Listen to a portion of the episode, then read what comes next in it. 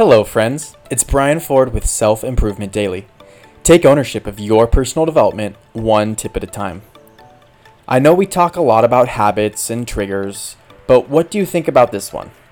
Do you have to think twice about making your morning cup of coffee? Today, Aimee Tariq shares a few tidbits about caffeine addiction and the effects it has on you. To increase your energy, reduce your caffeine intake. It sounds crazy, but it works.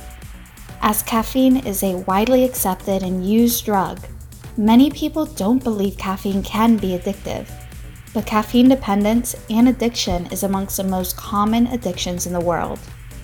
While most caffeine users feel they enjoy many of the effects of caffeine, like a good morning boost, they may not be aware of some of the negative effects a drug is having, such as disrupted sleep, irritability, and anxiety.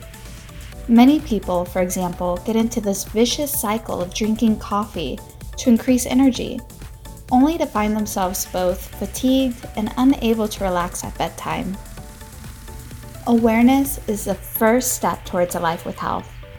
Every morning, I wake up feeling energized and ready to tackle each day without caffeine, and I know you can too.